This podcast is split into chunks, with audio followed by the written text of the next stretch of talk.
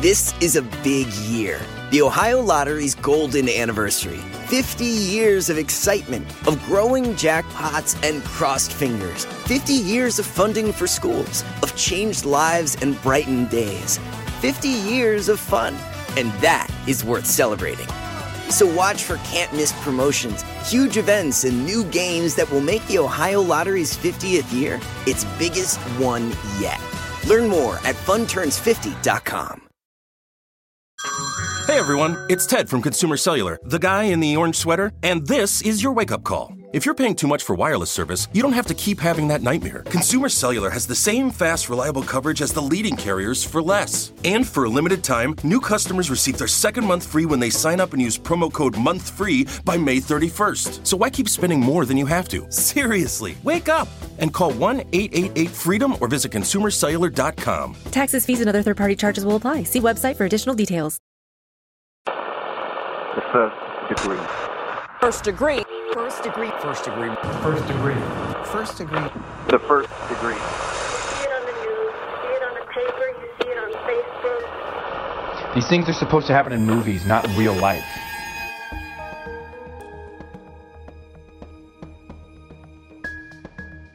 I had no idea who it was, only that somebody has my best friend's cell phone and now they just called me. Do they know where we live? Can they find us? Like, I had no idea. I knew that Andrea wasn't involved in anything sketchy or shifty. Like, it's not like there was some kind of crazy drug ring or goofiness happening, but it was not knowing was part of the fear. Welcome to the First Degree, the true crime podcast that you might end up on. My name is Jac Vanek. I'm sitting here with Alexis Linkletter and Billy Jensen. And just to let everybody know, I know there's been a lot of questions, but we are pushing our Patreon launch till next week because we have so much content that we needed to upload and we want to make sure everything is perfect for our launch. So stick around next week because it's going to be a doozy. It's so good. We are so proud of this thing. But right now we're going to jump right into our episode. So what day is it today, Billy? All right. Well, it, this is a tough one to choose from. We got National Twinkie Day. Ew. Yeah. Uh, but we got Plan Your Epitaph Day. Hmm. Epitaph? Yeah, what you would have on your tombstone. Grave. Why don't they just, why isn't there a better word for that? Epitaph. I kind of like it. Well, what would it I be? guess it sounds kind of old worldy, I guess. yes. What would you put on your on your quick quick right now? Boom. What would it be? Jac Vanek. Oh my she didn't God. care. She didn't care. Would be Jac's. I love it.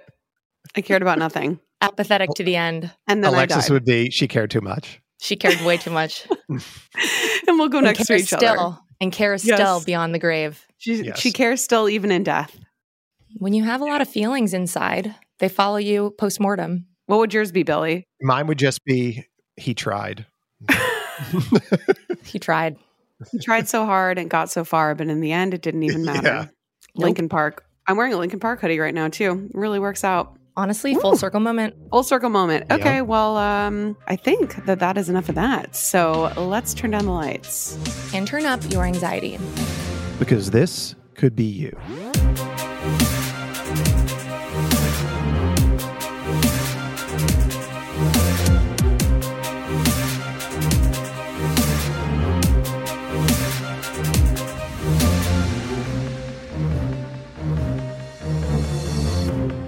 Today's case takes us back to March 8th of 2004. Songs topping the charts were Yeah by Usher and Lil Jon, Me, Myself, and I by Beyonce, and Hey Ya by Outkast, which is one of our dear Alexis's favorite songs of all time. All time.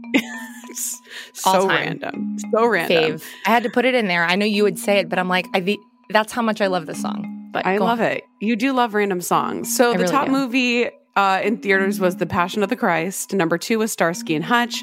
Number three was Disney's Hidalgo. And number four was 50 First Dates.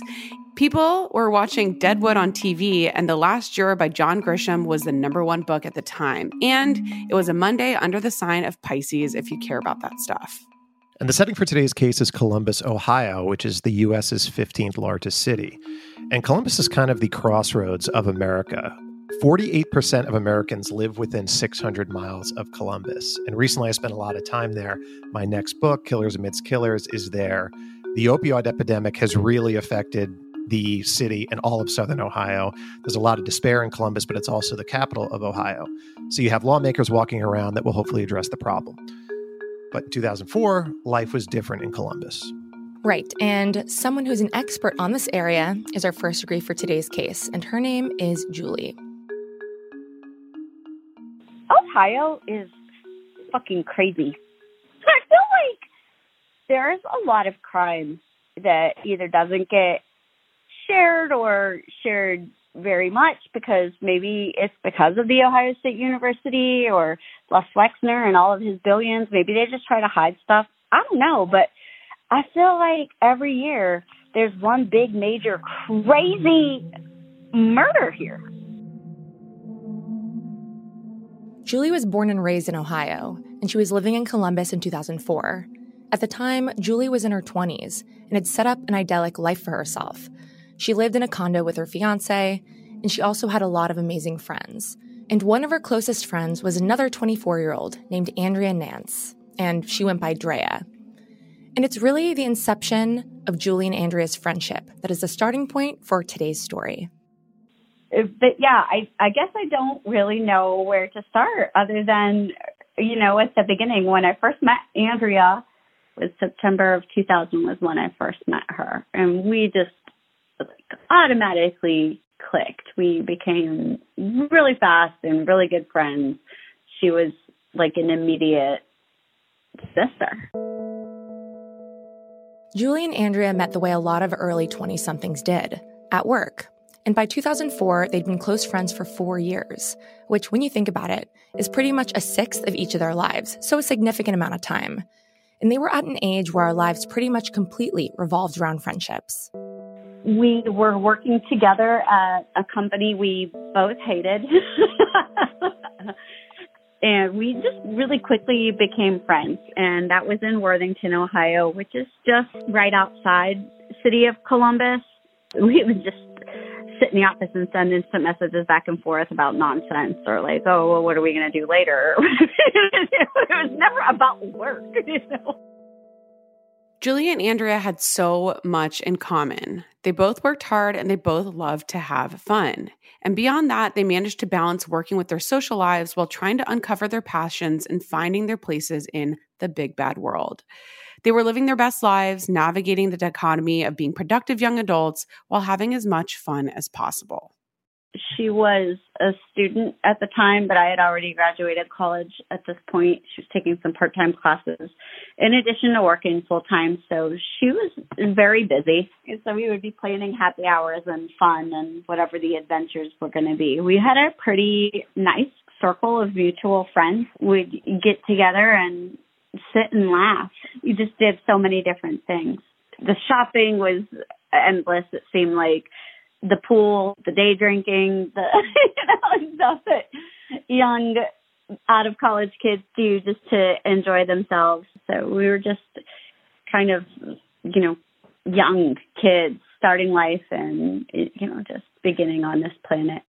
And another thing Julie and Andrea loved to do together was go scope out the local music scene. And these are women of my own heart because that's what I was doing at their age. And this was 2004. This is a great, great time for music. So it's really bringing me back and making me feel all nostalgic. Oh my gosh, we loved going to listen to live music, going to check out local bands. And it was during one of these nights when the two besties went to see a local band and someone caught Andrea's attention. One of the bands that we used to love to go and see, she ended up dating one of the guitar players. This guitar player's name was Patrick, and he would end up being someone who would become pretty significant in her life. A romantic relationship ultimately blossomed between them. But, as is the case with so many instances of young love, things weren't always perfect. They were kind of one of those on again, off again. He was a little bit older than than we were. And you know it was kind of one of those things that the ideal world could a relationship like that work? Probably not but it's really nice and fun when you're in it. Besides working her day job with julie having an active social life and a sexy band boyfriend named patrick andrea also had two other jobs. She worked as a waitress at a restaurant called the Hickory House, and she also worked as a part time bank teller. A few months earlier, she was also balancing taking classes at a local college, Columbus State Community College. But by spring of 2004, she was taking a few months off from school while she worked to hone in on a career path she was really excited about. And no shame in that game. It's hard to figure out what you want to do with the rest of your life, and it's a really important decision. And Julie was right alongside Andrea for all of this. Right. And they were two besties navigating this weird, confusing thing called life. And Julie was happy to have found a friend in Andrea because friendships like this were really rare. Being Andrea's friend, I think, really helped people learn how to communicate with each other, not just tell you what you want to hear. And Andrea just had a way of putting it out there that you might not like and suck it up, buttercup. so she was easy to talk to if you wanted to know the truth. But if you didn't want to know, then don't ask. You know, it's kind of the way that she put it. She was an amazing listener, just so big hearted, uh, a great friend, sister, aunt. If you were part of her life, you definitely felt special and you knew that you were chosen to be in it. Andrea's authentic, honest approach to life was one of the many things that drew Julie to her. The friends continued to grow closer and closer. And we mentioned that Julie had a fiance. Her wedding date was also approaching quickly, and her pick for maid of honor seemed like an obvious one. I was marrying my college sweetheart, and Andrea, in the time of our friendship, they had become really great friends too. We called our guest room in our in our home, we called it Andrea's room because she was constantly staying over. We would go out. I was bartending and she would come to the bar that I worked at and we would, it was so close. We would just walk back, you know, to my, to my condo. just stay up laughing. She was truly a part of our family. In early May of 2004, things continued to be awesome in the lives of these two friends. Both ladies were busy, both were in relationships, both were juggling multiple jobs. And Julie was planning a wedding, and Andrew was preparing for the always important maid of honor role. Regardless of the obligations and tribulations, they continued to make time for each other. And this time they made for each other included daily morning phone calls. Andrea and I talked every single day at 10:30 in the morning. And one of her jobs at that time was teller at National City. So she would call me before she would actually get into work for her shift. The two friends had a call on the morning of March 8th, 2004, as they had so many days before. Julie was working her part time job bartending at night, and she was working that night. And they made plans for Andrea to meet Julie as the bar was closing at the bar. Then they'd go back to Julie's place and have a girls' night.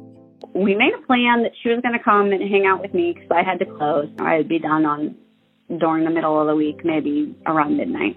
She was going to be driving over to the bar I worked at. And then we would be going back to my condo and just TV binge watching. We had had a bunch of Netflix DVDs because back then you still would get the DVDs online. So we realize that there are a lot of younger millennials that listen to our podcast. And I don't know if you guys even remember this, but in the beginning of Netflix, they used to send us physical DVDs to our house that we'd have to ship back and then get new ones. So that's an interesting little tidbit for the story. But back to Julie. So we were going to just do a bunch of movies. We loved watching Goonies. So that was going to be just what our evening was drinking and watching Goonies together, hanging out. Ah, yes, it sounds like a perfect girls' night to me.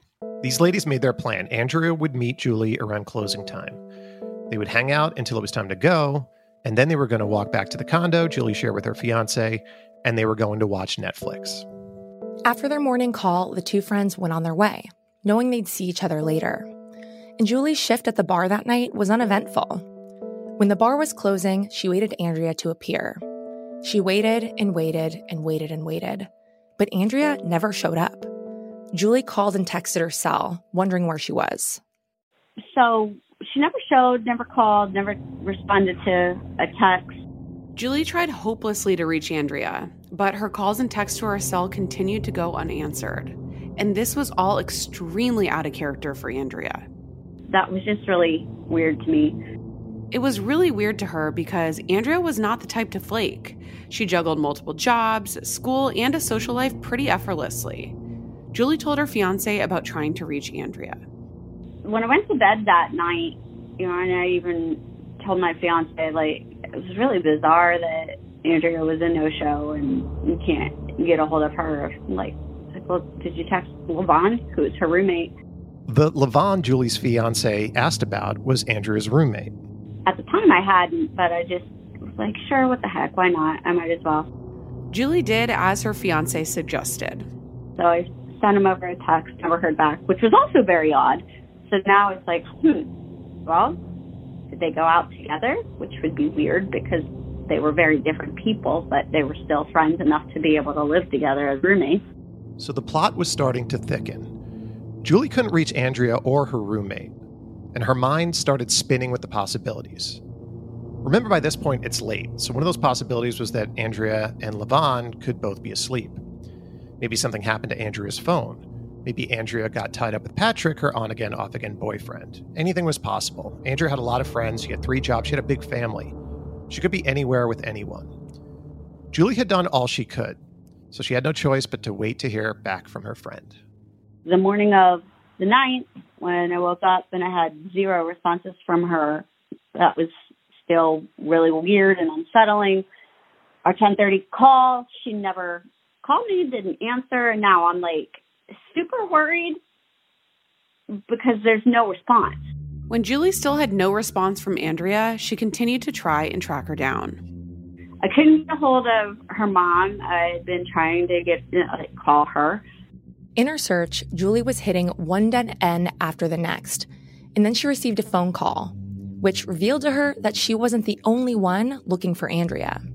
One of our friends who worked with Andrea at the bank, his name is Rob, Rob called me and was like, Jules, is Andrea coming to work today?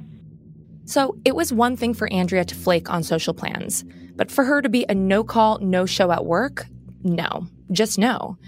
And I think at this point, the severity of the situation was starting to come fully into view. This was getting increasingly alarming. Andrea's radio silence and inexplicable absence was a puzzle that several people who knew her were trying to make sense of. Julie didn't know what to say to Andrea's coworker from the bank when he called. I'm like, well, I don't know. She didn't even show up last night. Like, she never came over, so I don't even know where she's at. And so we kind of went on the hunt. Nobody could find her, and nobody was hearing from her. The search for Andrea continued into that afternoon. Then finally, Julie's phone rang. She was relieved to see the name of Andrea's roommate, Levon, pop up on her cell phone. Finally. Surely he would know what was going on, right? He was probably calling with information about what was up with Andrea that would hopefully alleviate Julie of all this worry for her friend.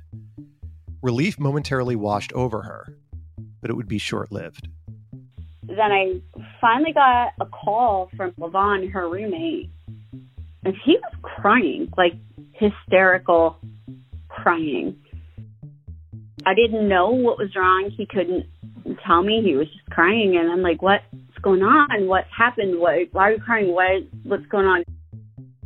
He was like, "It's Andrea," and I'm like, "Oh my God, what?" And he was like, she didn't come home last night. Like, she didn't come here. What's going on? And he was just like, she's dead.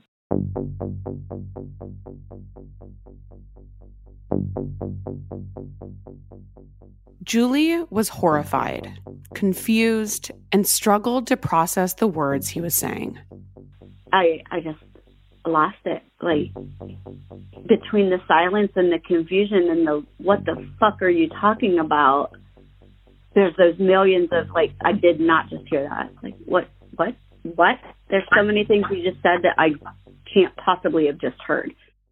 The news was unthinkable, visceral, and gut wrenching. Julie describes the rest of this day as a blur of tears, disbelief, denial, and emotional chaos a surreal unfolding of communication between dismayed friends, sharing scattered details of what they'd heard about what happened to Andrea. And while at this point the details were scant, the few they had were agonizing. Andrea's car had been found, and it was on fire. As the flames were extinguished, the trunk was opened, and the firefighters found the body of a young woman inside. The car's registration and dental records would be used to identify the woman in the trunk as 24 year old Andrea Leanne Nance. Who would want to harm this young woman who is loved by so many, and most importantly, why? To answer all of this and more, you know the drill. We gotta go back.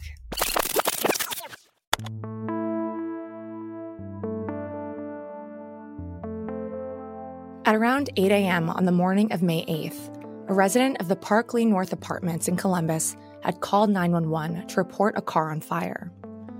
The car had been pushed down a hill into a wooded area of a Northside Columbus apartment complex. It was a teal Chevy Cavalier. The car was found around four miles from Andrea's home near Easton Town Center. It was still smoldering when they found Andrea in the trunk. And more of the details were heartbreaking because Andrea's autopsy would reveal no signs of trauma to her body besides the burns. She had died of smoke inhalation, which meant that she was alive when the car was set on fire. Andrea's car was in her name, so law enforcement likely used that information to track down next of kin, as well as find Andrea's home address. And when they arrived there, they found something alarming. In the garage of Andrea's complex, the area where her parking spot was, there was newly purchased items scattered all over the ground. So this led the police to believe that Andrea may have been accosted in the garage as she was unloading groceries from her car. So they pulled surveillance from the Meijer store where Andrea normally shopped, and sure enough, she was grocery shopping in the afternoon before her car was found the following morning. She was there by herself for about 30 minutes, and they could see the exact items that she purchased, some of which were the same items that they found on the ground where Andrea's car should have been. So what happened was that all the groceries that she had went and bought at the store, everything was scattered over the garage. The garage door was up. Her car was gone. She was gone. Her purse was not there, but everything that she had bought was all over the the garage floor. Given the perplexing elements of the case, it's no surprise that the media caught wind of the developing story. Once it hit the news that afternoon, it was like non-stop. It was pictures of like her high school graduation picture, pictures of the car when they found the car in the ravine, you know, pictures of it on fire, pictures of it charred. It just crazy. There's absolute craziness. And I started getting phone calls from the police and from news reporters, and it was just chaos at that point. The police indicated that at that point, they had no idea if Andrea was killed by a stranger or someone she knew. And they said that they were interested in talking to anyone who was approached for any reason in the area by a white male stranger during the past week. The police refused to confirm whether this white male that they were looking for was a suspect or not. So law enforcement pleaded for the public to come forward with information and specifically wanted to know if anyone had seen Andrea at a local convenience store and gas station within the time frame they believed she'd gone missing. And they also announced that $5,000 was being offered for information leading to the arrest of her killer. It, it just none of it made sense, and we weren't in a theory place of the who done it or who would have done it. It was more of the who the fuck does something like this? What kind of savage thing can be so evil? I, like, because at that point, all we knew was she had been kidnapped and her car set on fire with her in it. She was dead. That's that's what we knew, and we're like, who the fuck would kidnap Andrea? Andrea's purse and cell phone were missing from her car. So, had this been a robbery gone wrong? Or was someone who knew Andrea responsible and they were trying to make it appear as though it was a random robbery? Andrea had three jobs. So, the suspect maybe could have been a customer or a colleague connected to any of these jobs. Anything was possible, and the police were keeping an open mind. Why would somebody kidnap her? And then, you know, I guess we did start to think like, was she raped?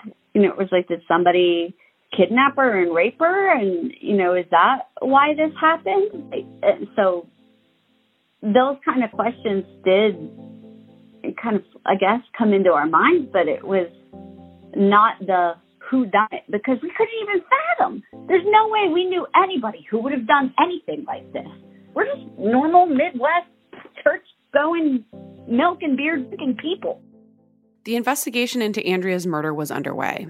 Meanwhile, Julie and all of their close friends were powerless to help and could do nothing but speculate and start the seemingly impossible task of accepting their new reality. The friends congregated and attempted to comfort each other, and we asked Julie how she processed this at the time. Numb. I was just like, I don't know, in total disbelief. I remember so many people in our circle of friendship at my condo the night that everything broke. And we're just like present. We're just in each other's presence. There's not conversation. There's not anything. It's just like you're you're numb. The TV is on, so you can hear what's breaking in the case or what's going on, but the we're not engaged. They just sat in the silence of disbelief. But then something cut through that silence like a knife. That night, once we all had found out what happened, my cell phone rang and it said Andrea.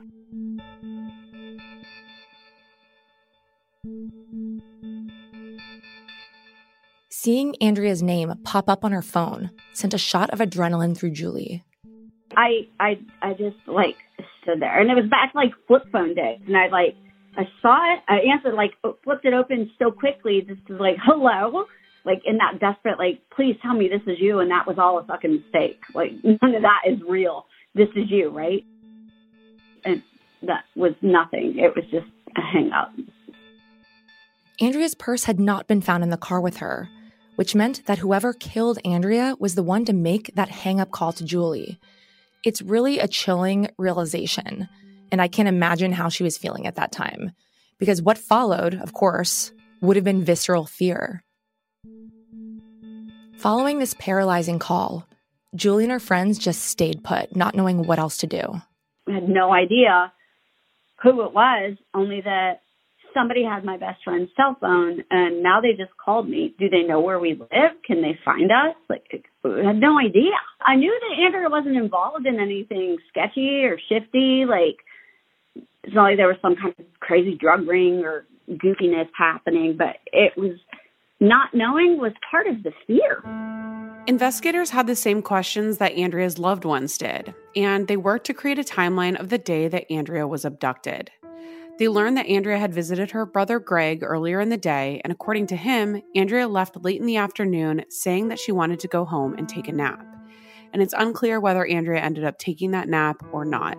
But we know that she went to the grocery store, and when she returned from that errand is when something happened to her in the garage of her building.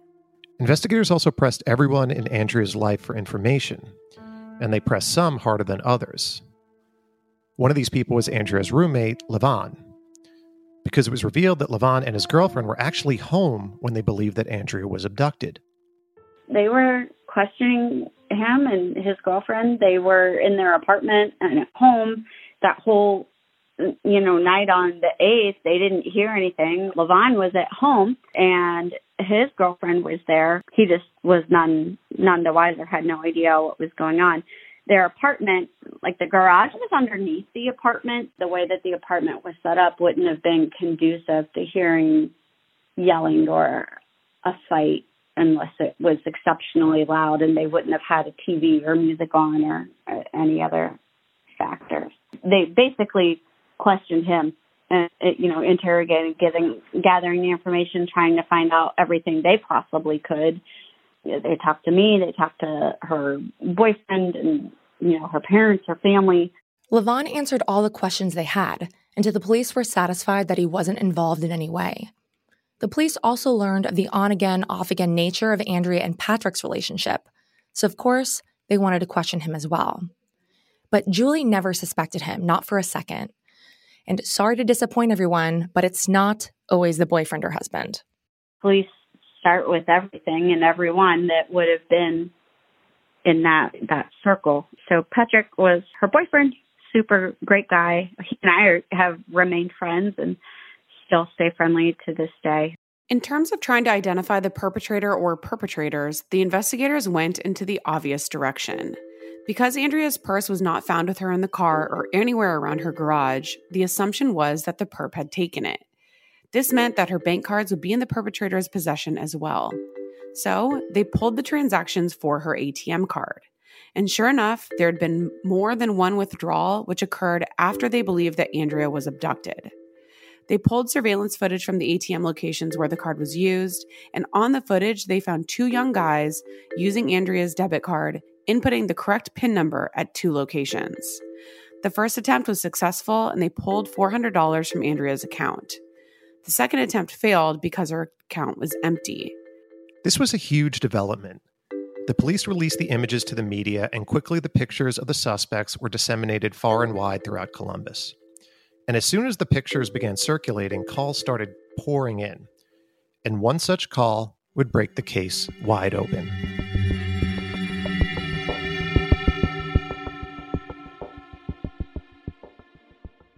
When I was growing up, I took French in high school, but I could never get the language to stick. I wanted to be fluent so bad, but it never happened. I just couldn't focus and I couldn't practice enough, and it didn't work. But thankfully, there's Rosetta Stone, which is the most trusted language learning program, and it's available on desktop or it can be used as an app on your phone or tablet. Rosetta Stone is different. It immerses you in so many ways. And with its intuitive process, you can pick up any language naturally. First with words, then phrases, and then sentences. And before you know it, boom, conversations. Plus, with Rosetta Stone's true accent feature, you'll get feedback on how well you're pronouncing words. It's like having a personal trainer for your accent.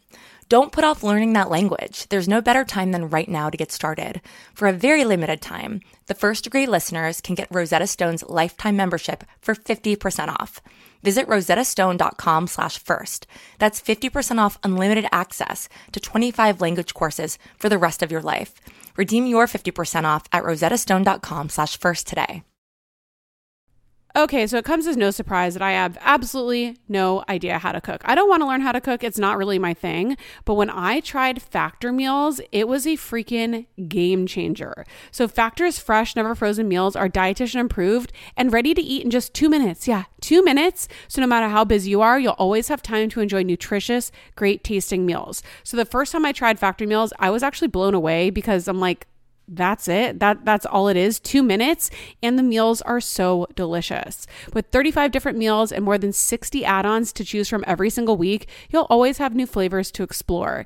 And you can treat yourself to restaurant quality meals that feature premium ingredients like filet mignon, ooh fancy, shrimp and blackened salmon. Like I said, they're so easy to prepare. I love them. So head to factormeals.com slash degree50 and use code degree50 to get 50% off your first box plus 20% off your next next month. That's code degree50 at factormeals.com slash degree50 to get 50% off your first box plus 20% off your next month while your subscription is active. This is a big year. The Ohio Lottery's golden anniversary. 50 years of excitement, of growing jackpots and crossed fingers. 50 years of funding for schools, of changed lives and brightened days. 50 years of fun. And that is worth celebrating. So watch for can't miss promotions, huge events, and new games that will make the Ohio Lottery's 50th year its biggest one yet. Learn more at funturns50.com. It's almost summer, and the best and most sustainable way to shop for a new season is on therealreal.com. The Real Real is the largest and most trusted source for authenticated luxury resale. It's the only place you'll find brands like Hermes, Cartier, Prada, Dior, Staud, Zimmermann, Jacquemus, and more for up to 90% off retail. 10,000 plus new arrivals land every single day from hundreds of brands you love, all authenticated by a team of in house experts. Whether it's that perfect wedding guest look, a new summer sandal, an updated beach tote, resort wear for your summer vacation, you're bound to find exactly what you're looking for, plus deals you won't get anywhere else on therealreal.com. Visit therealreal.com and use code FIRST at checkout for 20% off. Terms apply.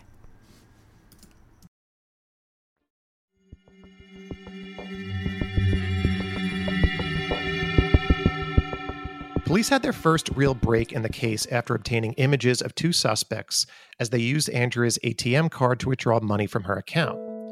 A tip came in which offered a promising lead. The caller had seen the pictures of the two suspects and recognized them. The tipster was the principal of Mifflin High School, and the two depicted in the surveillance footage were two of his students. I was like, I, I know who that is. That's how they got caught. Okay, wait. So, could teenagers really be responsible for this? Apparently, yes. The police went to Mifflin High School and pulled two teenagers from their classes, and they arrested 16 year old high school junior Justin Robinson and 17 year old senior Marcus Sellers. A third teen was later implicated as well, and his name was Andre Conley, and he was also 16.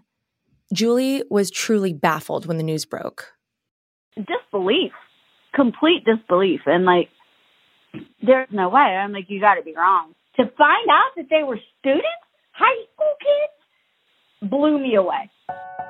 Here's what 16 year old Justin Robinson told the police when he was interrogated. He said that he had absolutely nothing to do with the death of Andrea. He'd simply been approached at school by Marcus Sellers about using an ATM card to pull money out of an account. Marcus asked him if he wanted to make some easy money.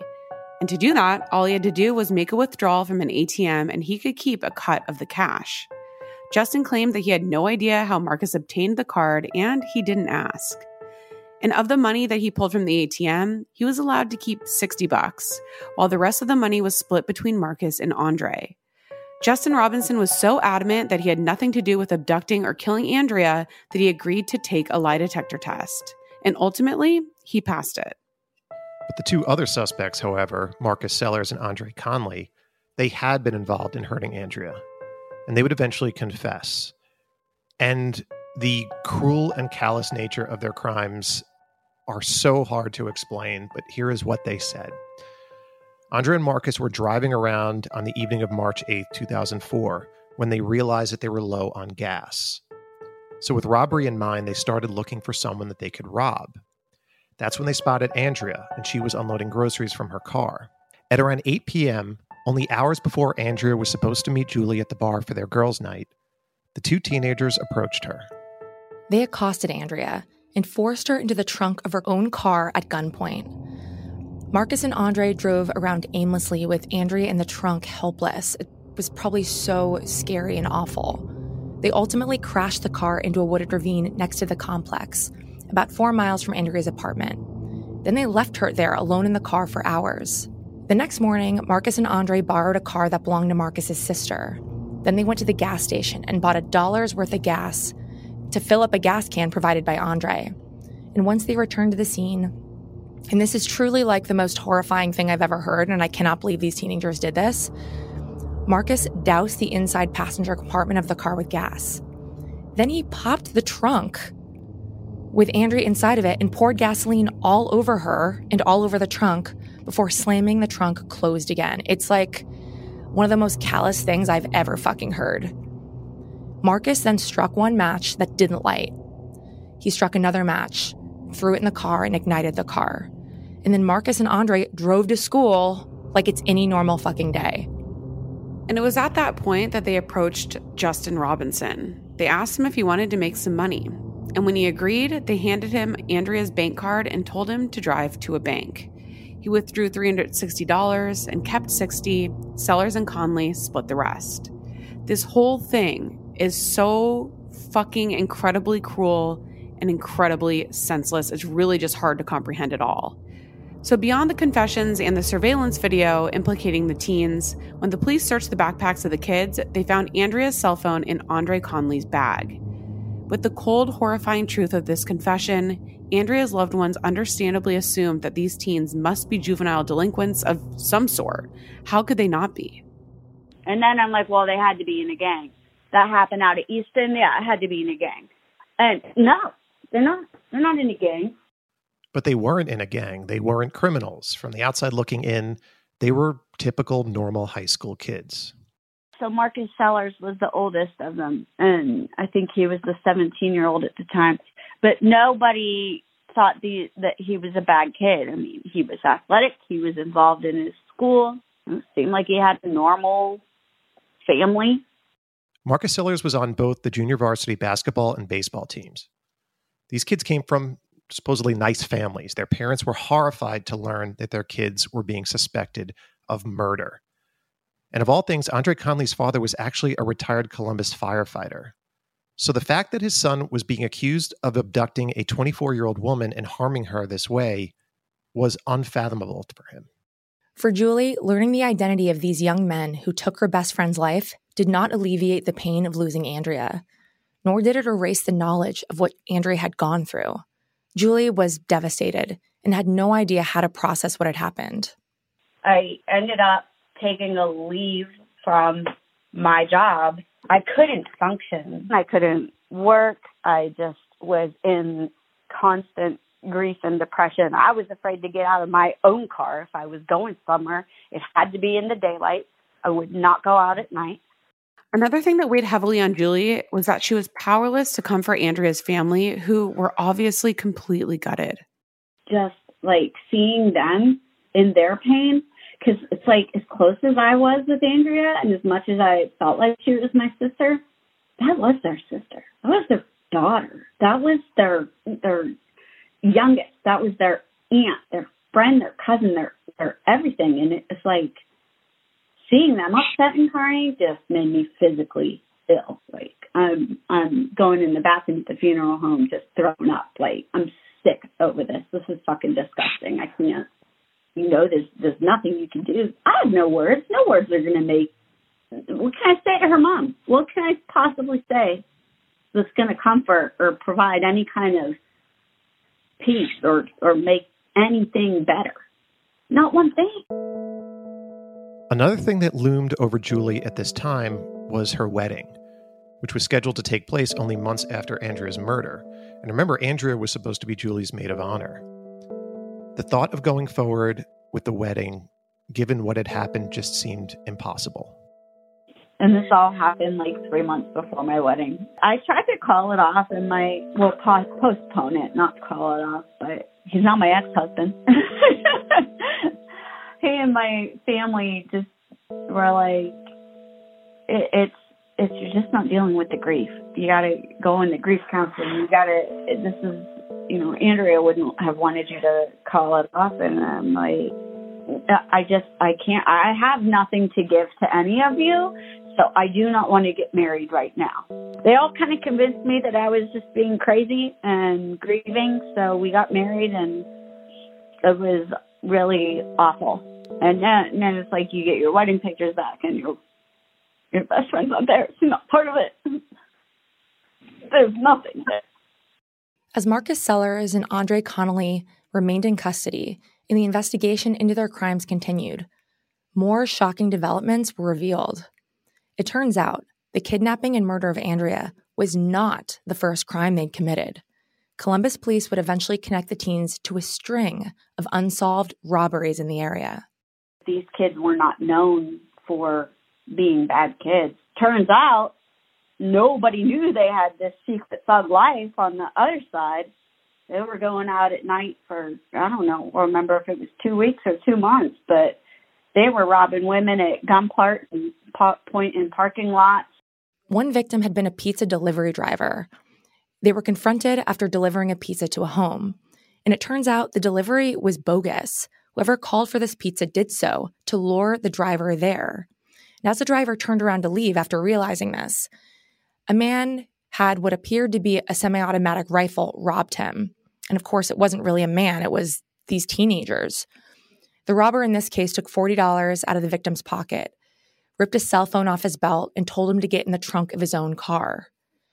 The delivery driver was able to get away, but his car was stolen. The car was eventually dumped at Mifflin High School. Ironically, obviously, this is where Andre and Marcus attend school. A 20 year old woman was also robbed at gunpoint outside of her apartment on February 15th, and this was only a few weeks before Andrea's abduction. She told the police that two young men approached her as she returned home after having dinner at a restaurant. The suspects were hiding between two cars. The larger of the two pointed a gun at her head and demanded cash. She told the men, whose faces were masked by bandanas, that she had no money. The smaller man grabbed her purse and they both ran. Marcus and Andre would ultimately confess to these robberies as well. So, yes, Marcus and Andre didn't have criminal records before murdering Andrea, but that's only because they hadn't been caught. They're just kids who wanted more stuff. They were greedy. They wanted more money to go and buy shit that their parents couldn't afford to buy them, which you know was greed the American way. I don't fucking know. I grew up in a not real good area. I I didn't even know anybody in the shitty area I grew up that acted that way or that was that animalistic and and criminal. I just still to this day I'm like they were teenagers. What a waste of the life that they had been given. In looking at the robberies Marcus and Andre had committed previously, the obvious question arises, I'm sure you're thinking as well. Why didn't they just rob Andrea? Why did they have to take her life? I still don't know or understand what prompted them to kill her. I, I mean, like, they left, they had that whole night, they dumped her car in that ravine, went back the next morning before they went to school. So they had time to think about like, well, what do we do? They had time, and they they chose to get a gas a can, of gasoline and set my best friend on fire. Like I, I just can't. I still ask, like, who the fuck does that? What is wrong with you people? They had been doing this. It was like they set some kind of a goal to do it. Like they would take them, take the money, take the cards, take whatever, and go buy whatever. Andrea was the only one that they kidnapped and killed. I don't know if everybody else just kind of went along and gave them what they wanted. And Andrea was a fighter. I can guarantee they were like, "Give me your purse," and she was like, uh, "After my dead body," so they made it happen. There's no fucking way she would have gone anywhere with them willingly. She was taken. 16 year old Robinson was ultimately charged with a delinquency count of receiving stolen property. And he was given probation until he turned 18, a very light sentence. But remember, he wasn't involved, and the police really did believe that he didn't know the card he was using belonged to was stolen, let alone from someone who'd been murdered police zeroed on as Marcus Sellers as the ringleader, including the string of crimes that they committed before. So Andre Conley was offered a plea deal in exchange for full cooperation against Marcus Sellers, and he agreed to testify against him. He pled guilty on charges of involuntary manslaughter, aggravated arson, and aggravated robbery. With his cooperation, Andre was sentenced to 26 years in prison for his role in Andrea's murder. Without the plea deal, he faced life in prison without parole. Andrea's father, James, made a victim impact statement in court, and he said, I hope I never run into anyone like you. You, who could have, but did nothing to stop the slaughter of our daughter. To be honest, I'm not a monster, Conley said in response. And he said, just like everyone else, I made a mistake. And for what it's worth, I'm sorry. It was ultimately determined that Marcus would not be tried in juvenile court. He'd be prosecuted as an adult. He was facing charges of aggravated murder and one each of aggravated robbery and aggravated burglary. Even though he was being charged as an adult, due to the fact that he was 17 when he committed the crime, he was ineligible to receive the death penalty. So, even though Andre Conley agreed to testify against Marcus, it ultimately wouldn't be necessary. After the state consulted with Andrea's family, a plea deal was reached. Marcus would plead guilty and receive a 45 years to life sentence and this means he'll be at the age of retirement by the time he'll be up for parole. Julie was relieved that the perpetrators pleaded guilty, sparing them all the agony of a trial. Although trials do sometimes answer much thought of questions, instead, in this case, they remain. Yeah, I want to know the why. Why did they do this? Why did they kill her? Why? And I don't know that that's an answer I'll ever get. And, like, do they have remorse? Do they regret what they did? I would have to think that you do, but at the same time, I would think that no normal human on the planet would ever do something like this. I don't know if they feel remorse. I don't know if they feel bad. I don't know if they understand what they put their own families through, let alone what they put Andrea's family through. The process of healing from a traumatic loss was not a straight line. Julie reeled from this for years to come and she still grapples with the pain today. During that time, my life was awful. I ended up having an affair. I ended my marriage. I lost my shit. Like I quit my job. I, mean, I don't even know what I'm doing with my life. My mom came down with breast cancer and it was like nothing that I thought I could do. I was focused on. It was just like trauma after trauma after trauma. And I've been going to counseling ever since. And there's one point Julie really, really wants to drive home. What happened to Andrea could have happened to anyone. Do you think that something like that will never happen to you, you need to think, I have no idea if that would ever happen to me because it could. I really want people to be very aware of their surroundings and you know it, it's not we don't live in an innocent culture anymore. And true crime you know the the podcast everything it might be like just we might be american junkies that like to listen to this shit. I don't really know but i think for me what i want the light shed most on is how just the innocence gets taken so fast and like the damage that gets done when people just don't think about anything other than themselves. After Julie lost Andrea, she attempted to write down all the things she loved about her and how much their friendship meant to her. I'm not going to read the whole thing, but there are some of her thoughts and words that I think act as appropriate parting words for today's episode. Andrea was a joker, a dancer, a card playing, beer loving, silly girl. She was a young lady, a woman, and an open hearted friend. She listened, gave her opinions, even when you didn't want to hear them.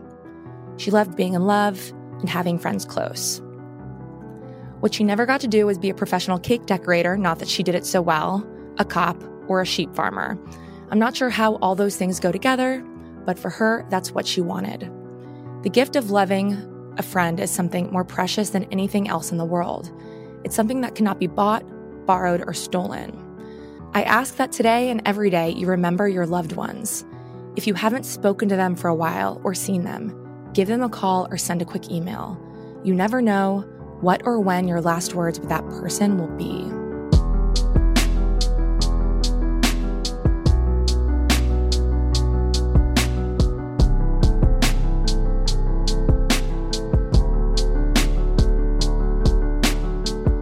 Well, a huge thank you to Julie for being our first degree guest today and being so vulnerable with us. Thank you so much. If you're listening out there and you have a story to tell, you can email us hello at the first degree podcast.com.